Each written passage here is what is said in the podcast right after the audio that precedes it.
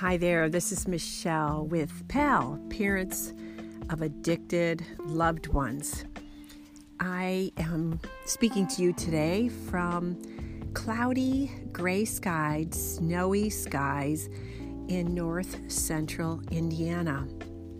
And when I create these podcasts, I go to the place where there's the least distraction and where I can focus the most, and where there's no echo. This is funny. I come to you from my closet. I call myself the closet podcaster, right? Anyway, it's um, it's a great place to be when I have a message and I want to stay focused. Maybe someday I'll have my own little studio, but for today, my message is coming to you from my closet. I'm such a closet case. I hope that you're doing well today. I pray that you are.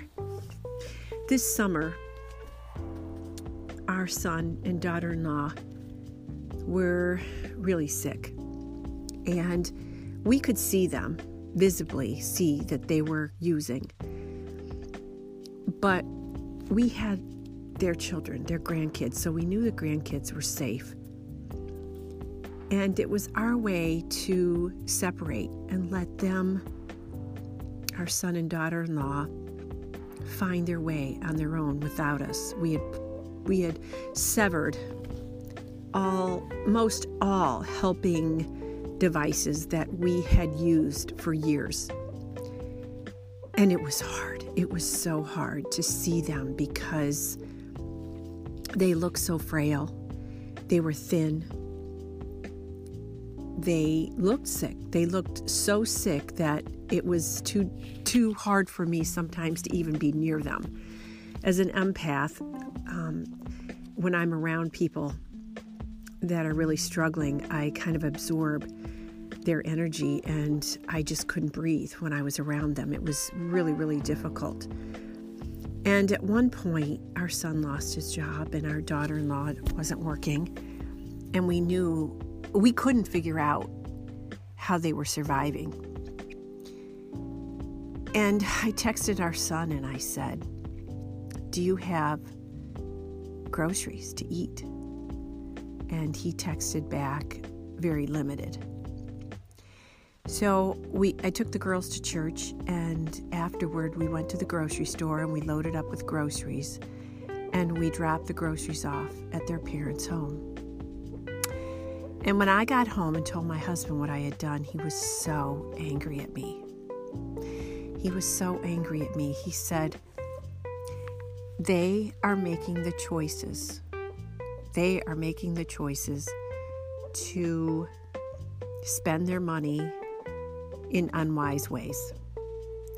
And because they have lost their jobs or can't work, it's because they're sick, it's because they're using, and you're enabling them." And it was really, really hard because in one way, I knew he was right. I knew that I should have talked to him about what I was going to do before I did it. But there was a part of me that felt so much compassion. And would I be teaching the girls the right thing if I helped them to see that you can be compassionate and help people who need help? Now, I can't tell you what's right for you. You may have done this, and maybe you're doing it now. Maybe, maybe you think there's nothing wrong in that. I'm not here to judge where you are with this. But what I what I do want to recommend is having a family plan. So after that, and and when I found P A L, this support group, they recommend forming a family plan. So my husband and I sat down and we defined what we would do to help and what we wouldn't, and what that looked like. And together, we talked to the girls about it too. Um, not, we didn't tell them any more than they needed to know, but we shared where we were coming from so that the whole family was on the same page. Because if we continue to do for others what they can do for themselves, we enable them. And it's kind of like we're saying we don't believe that they're capable, and so we take it away and we do it for them. And it doesn't really help. At least for us, in, in our family, we decided that we weren't going to do that again. I'm not saying it was easy. It wasn't. Um, it, but for us, we knew that we had to have a plan on the front end so that we knew together how to stick to our plan and why we were implementing the boundaries that we were implementing. One of my good friends, uh, I'm a John Maxwell team member. I don't know if you know who John Maxwell is, but he's a leadership guru, well, number one leadership guru, probably in the last seven or eight years. He's written hundreds of books, sold millions of copies. And the re- one of the reasons I joined the John Maxwell team is because I wanted to be able to influence people better, and decided to go learn with his team and be a part of his team. And part of that was hiring a coach. I hired a coach to help me on my journey. And she, Trudy, has been amazing. She's been such a gift to me. Today, she sent me something that was so profound, I needed to share it with you. She knows what I'm doing right now as far as, you know, the podcast and bringing you encouragement and support, parents helping parents through this difficult time of addiction. And so she sent me this this little blurb here that I want to read with you, read to you and share with you, because I'm hoping that it will um, empower you and inspire you like it did me. And the title is called "Who is Your Jonah?" When Jonah boarded a ship going in the opposite direction to God's will, the crew discovered there's a high price to pay for allowing the wrong person into your life. So what's the point?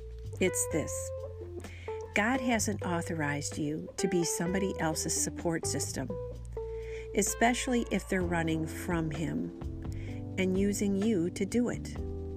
With Jesus on board, you'll make it through any storm.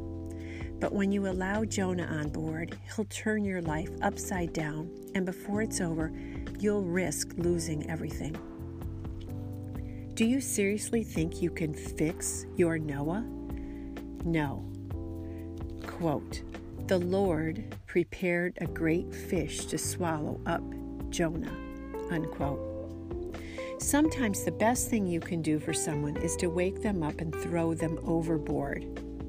As long as you keep rescuing them, you get in God's way. It's pride that makes us think we can do what only God can do. Look at Jonah. While the crew was desperately throwing stuff overboard, he was sleeping. He didn't want to be corrected. He wanted to be comfortable. Do you know someone like that? The reason they haven't changed is because they're not ready to. Jonah was so stubborn that he stayed in the belly of the huge fish for three days before he prayed. If that had been you, the moment you spotted Jaws, you'd have been on your knees calling on God, right? This may be hard to hear, but sometimes the best thing you can do for your Jonah and yourself is to throw them overboard and let God rescue them. Wow, wasn't that good? I thought it was so appropriate for what we're trying to do. As parents of addicted loved ones, we can't help them through their journey. They've got to do it on their own.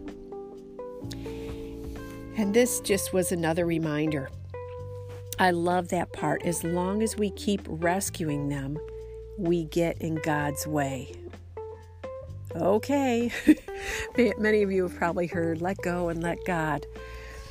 And maybe this is a way to help us cope, right?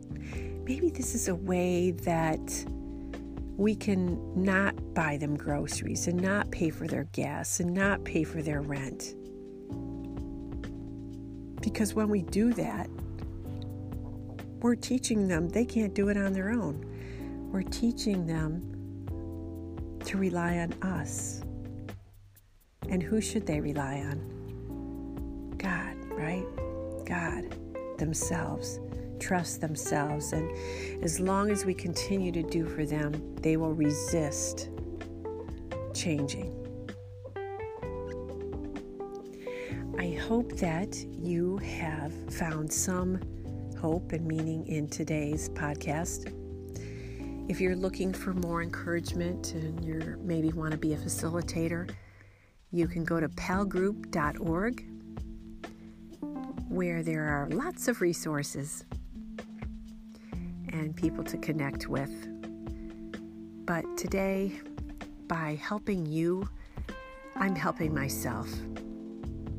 This is all very uplifting and encouraging to me when I can share what I'm learning with you. And I pray that you welcome that. And hopefully soon I'm going to start interviewing some awesome people. I have some great, great stories to share with you just as soon as I figure out how to conduct an interview on a podcast. It's the technological stuff that kind of trips me up. But as I say, I don't know how to do it yet. Yet. Small word, very powerful. What is it you want to do that you don't know how to do yet? Go out and learn. And God bless.